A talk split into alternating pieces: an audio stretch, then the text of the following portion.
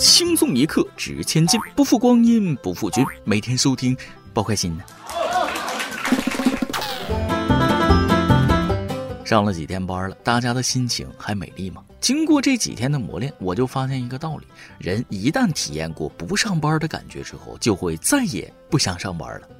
当然了，假期已经结束，我们就不要再说这种丧气话了。此刻，我就为大家带来一个好消息和一个坏消息。先说一下坏消息吧。即使在经过了2021年一整年的努力和奋斗之后，2022年我们要面对的困难还是比较多的。也就是说，今年注定不平凡的一年，因为有一件事情我们不能改变现状，那就是本周距离周末还有两天。好消息就是再坚持两天就周末了。呀。那个，不要以为气氛一严肃就要说什么大事了，咱可是个搞笑节目。不过这两天除了冬奥会之外，确实是没啥大事发生。如果真要有的话，那就是纯属意外了。前几天就有一对情侣在秀恩爱的时候发生了一点小意外。江苏徐州的张先生在百无聊赖之际，答应了妻子要玩抱抱游戏的请求。妻子跳起来的时候，张先生抱住了她，但妻子却没有抱住张先生，不慎摔到了后脑勺。去医院检查之后呢，诊断为轻微脑震荡。张先生称，妻子是模仿电视剧里的动作，谁知道最后闹得哭笑不得。通过此事呢，也提醒一下大家，求抱抱有风险，需在双方有能力配合好的情况下进行。总之啊，模仿他需谨慎。这件事也不能怪电视剧情啊，因为每个人的情况都不一样，大家都得认清现实。当代著名哲学家、出租车司机就曾经说过一句至理名言：“我们都要找准自己定位，找不准就很容易发生状况。世事难料，命最重要。”蜘蛛侠的叔叔也曾经告诉我们：“能力越大，责任越大。”现如今，我觉得就算能力小，责任他也跑不了。但是夫妻之间吧，很难去追究什么责任。到底是因为什么原因让张先生的妻子摔倒，已经不重要了。重要的是张先生还能完好无损的对这件事情进行了一个解释，这就说明两人是真爱呢。懂的都懂。总结一下，撒狗粮是没错，错的是搞不懂动作。秀恩爱不可怕，可怕的是摸不清头脑。对象脾气好，日日就没烦恼；对象脾气差，能敢说一句话。主要是我没对象，我要有对象我也秀啊。感叹一句：这年头，孔雀都有人追，而我却没人追。在云南昆明一个野生动物园内，一男子追着孔雀拔毛的视频引发了热议。至于为什么要追着孔雀还要拔毛，一时并没有当事人的相关解释。拍摄视频的人也表示，当时也想制止，但又害怕对方会做出更过激的行为，所以就没敢上前。二月九号，云南野生动物园工作人员介绍，因为是孔雀散养区，游客才会进入追孔雀拔毛。目前还没有找到该游客，但会加强管理。该男子的行为啊，我就不懂了。拔孔雀的毛是要带回去自己开瓶用吗？很难相信这是成年人能干出来的事儿。他可能觉着拔一根无伤大雅，但是人人都像他这样，那孔雀的屁股可就不保了。换位思考一下，想想如果是别人追着拔他的头发，他还会情愿让人拔吗？作为一个头发茂密的普通人啊，类比下来，我听着都替程序员生气。真是人干的事一概不沾，狗干的事他见见不少啊。要我说，真就得把这个人找出来啊，让他意识到自己的错误行为。所谓杀鸡儆猴啊，也给那些有着同样歪心思的游客提个醒。素质可是个好东西，咱可不能没有啊。关于这件事怎么看？当代著名主持人大波斯基觉得，人类不能没有素质，就像西方不能没有耶路撒冷，孔雀的尾巴不能没有毛，成年人的脑袋不能没有头发。再看冬奥会的大家，不能没有冰墩墩。Yes，不得不说，现在的形势是越来越严峻了。先是一吨难求，然后是彻夜难蹲，再到现在的黄牛横行霸道，一户一吨的幸福日子到底还有多遥远呢？相信很多人跟我的心情是一样的，但咱们还是不能病急乱投医呀。二月八号、九号，浙江宁波、嘉兴、温州、绍兴警方就相继发布当地接警的代购冰墩墩骗局，提醒市民不要相信价格炒作，理性消费。就拿温州市反诈中心官方微信公布的案件来说，当地市民王某在某 APP 上看到有人自称可以代购冰墩墩，因求墩心切，一时丧失理智，直接向对方卖家转账了三千五百元的预付定金。但结果却悲剧了，在钱转过去之后，对方卖家称现在购买冰墩墩比较困难，要过段时间。于是王某惊觉不对劲，便提出退款，就发现自己已经被拉黑了。这下王某才知道自己是遇着骗子了。不过，随着类似案例发生的越来越多，北京冬奥组委相关负责人在接受媒体采访时表态了：为实现一户一吨、英吨净吨目标，冰墩墩生产工厂已有序复工，将采取积极措施推进产品生产。北京冬奥会特许商品将至少持续销售到今年六月底。正所谓，幸福可能会迟到，但永远不会缺席呀。理解大家想要拥有冰墩墩的急切心情，但还是建议在官方渠道购买。借用饭圈的一句话，那就是别买黄牛，理智追蹲。这不才刚过完年吗？请给厂家一些时间啊！缝纫机估计已经踩得冒火星子了。还记得上一个踩缝纫机被踩冒星的还是鸿星尔克。说到这儿，我怎么觉得买冰墩墩的人和鸿星尔克的是同一批人呢？同样的痴迷，同样的热血。你可以不信邪，但不能质疑中国网民的购买力。以及可以永远相信中国厂家的生产力，但是有些厂家的想象力和创造力确实是让人有点闹心呢。嗯，核桃奶撕开包装里边是凉茶，这你能猜得到？前几天四川自贡有一男子撕开核桃奶外包装，发现易拉罐上赫然印着“中华凉茶”四个大字，于是拿起手机记录下来了这无语的一刻。视频拍摄者沈先生称了啊，这个饮料是别人送的过年的礼物，自己也是第一次见。当天觉得外包装有些松动，闲着没事呢，就想扯下包装看看，结果就发现了这么一个惊喜。顺便一提，这饮料喝起来味道很淡，像兑了水一样。哎呀，这里建议再尝试着撕开一层看看啊，说不定撕开就是雷碧了。只要你有足够的耐心，一层一层剥开他的心，你会发现你根本猜不到商家的心里到底在想什么，或者说送礼的人心里在想什么。等等，有没有一种可能是送礼的人跟原本的商家有仇呢？哦，如果真是这样的话，我只能说这波反向操作简直六六六。但是如果站在一个幽默的角度，也不能说这不算是买一送一呀。买一箱兑水的饮料，送一层华丽的外包装，商家贴心，送的人开心，收的人闹心。惺惺相惜，这波属于是三赢了。尽管没有人伤心，但我还是觉得这种做法比康帅傅都过分。不能明目张胆，但也不要藏着掖着。不管是山寨还是擦边，我们对这种行为都是很包容的。作为新时代的主人，我们都表示不能接受啊！更别说这样弄虚作假的行为了。提醒一下那些不良商家啊，能赚快钱的方法可都写在刑法里了。这年头，银手镯可不兴戴呀。但如果是金手镯的话，确实还是值得炫耀一番的。这还要从安徽亳州的宋女士在新年送给婆婆一只金手镯说起。次日，全家人回老家做客吃饭的时候，平常吃饭一直都是右手拿筷的婆婆，突然就变成左撇子拿筷的夹菜。宋女士后来说，婆婆平时都是拿右手吃饭，当天人非常多，猜测是婆婆故意用左手吃饭，好让大家都看到手上的镯子。这么一来，还感觉婆婆挺好玩的哈。要我说，这就是媳妇孝顺啊，婆婆懂事，妥妥的相亲相爱一家人。谁说婆媳关系难处？不然你送个金手镯试试？当然了，这个也不能一概而论，还是要分人的，并不是谁都像宋女士的婆婆一样是有一点幽默在身上的，也不全然是幽默使然，主要还是心意到位了。记得家里长辈说过，老人不图什么，就是图个子女的心意吗？对待家人，礼轻情意重，礼重情意更重。但是我觉得吧，宋女士的婆婆其实可以把金手镯戴在右手上，这样一来就不用勉强自己当左撇子了。小时候听说过这么一个说法，说这个左撇子啊都聪明啊。当年为了证明我也很聪明，就用左手写作业，结果写出来的字儿我自己都不认识。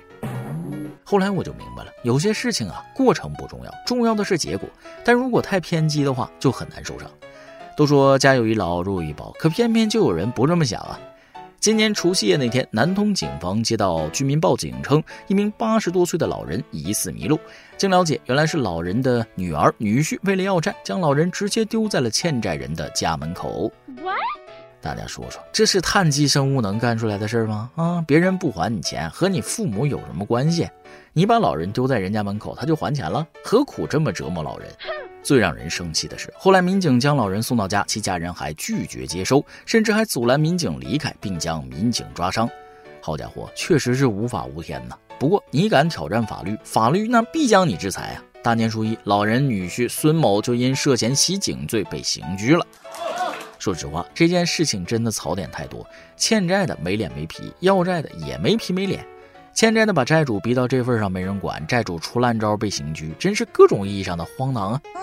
由此我明白一个道理：借钱需谨慎，只借正常人，不然呢，借出去的钱好比泼出去的水，有去无回呀。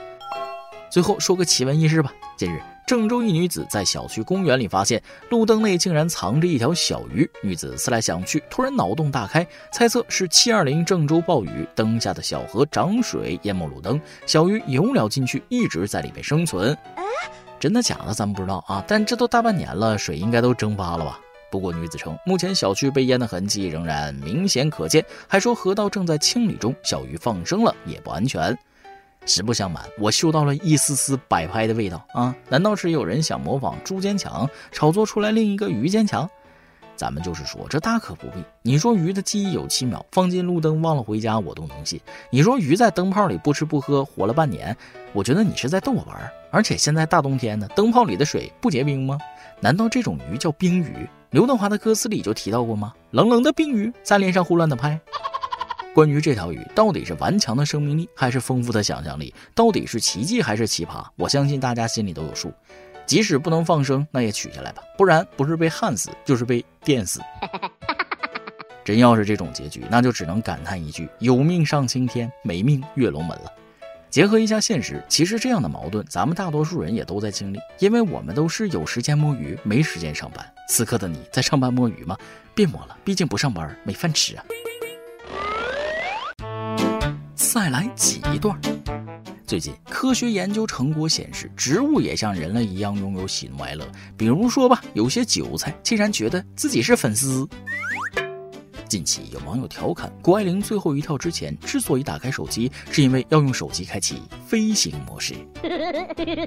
还有网友在看了谷爱凌比赛之后啊，自叹不如，说人家跳下去是金牌，自己跳下去可能就是零牌。其实我和谷爱凌之间的区别不是很大啊。谷爱凌除了滑雪最爱长跑，那我除了熬夜最爱玩手机。一直都想不明白，为什么冬奥会没有冬眠呢？如果有的话，我高低都得拿个奖牌回来呀。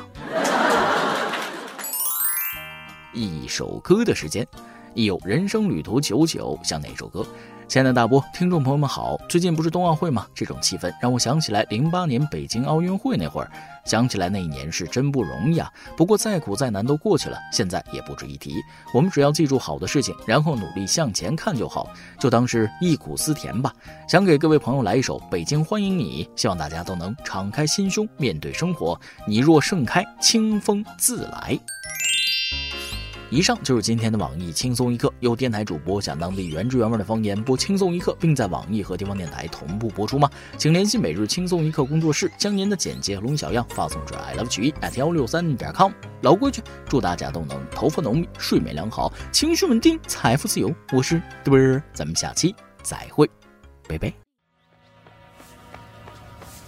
迎接另一个晨曦，带来全新空气。气息改变，情味不变，茶香飘满情意。我家大门常打开，开放怀抱等你。拥抱过就有了默契，你会爱上这里。不管远近，都是客人，请不用客气。相约好了在一起，我们欢迎。我家种着万年青，开放每段传奇。为传统的土壤播种，为你留下回忆。陌生熟悉都是客人，请不用距离。第几次来没关系，有太多话题。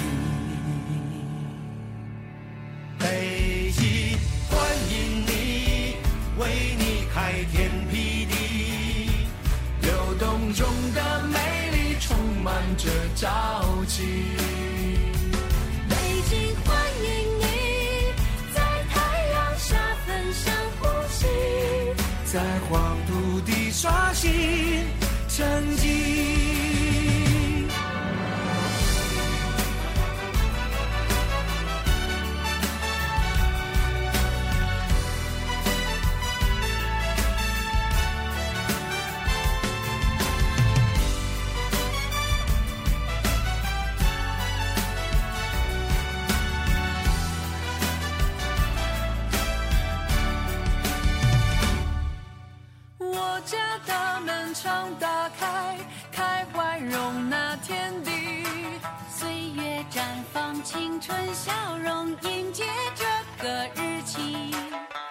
大滴答都是朋友，请不用客气，花一世情待相遇，只为等待你。北京欢迎。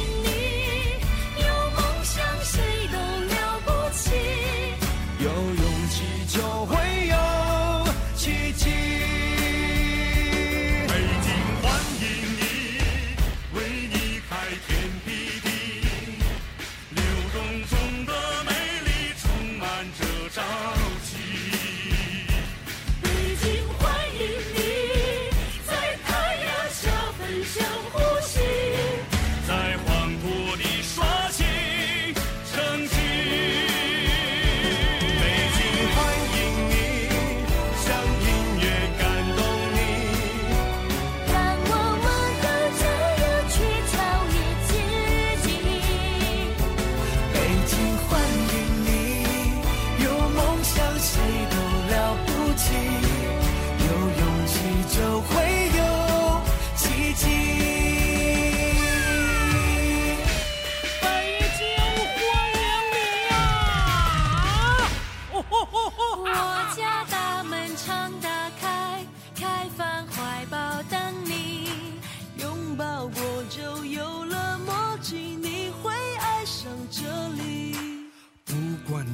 情都是客人，请不用客气，相约好了在一起，我们欢迎你，北京欢迎你，为你开天辟地，流动中的美丽，充满着朝气。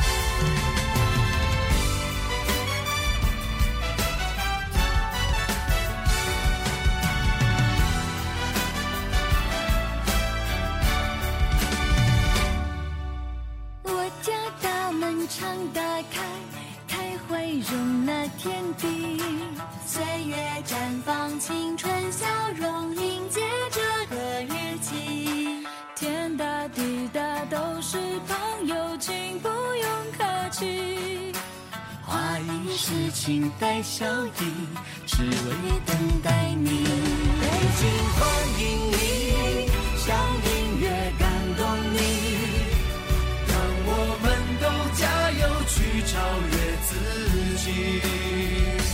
北京欢迎你有梦想谁都了不起。有勇气就会有奇迹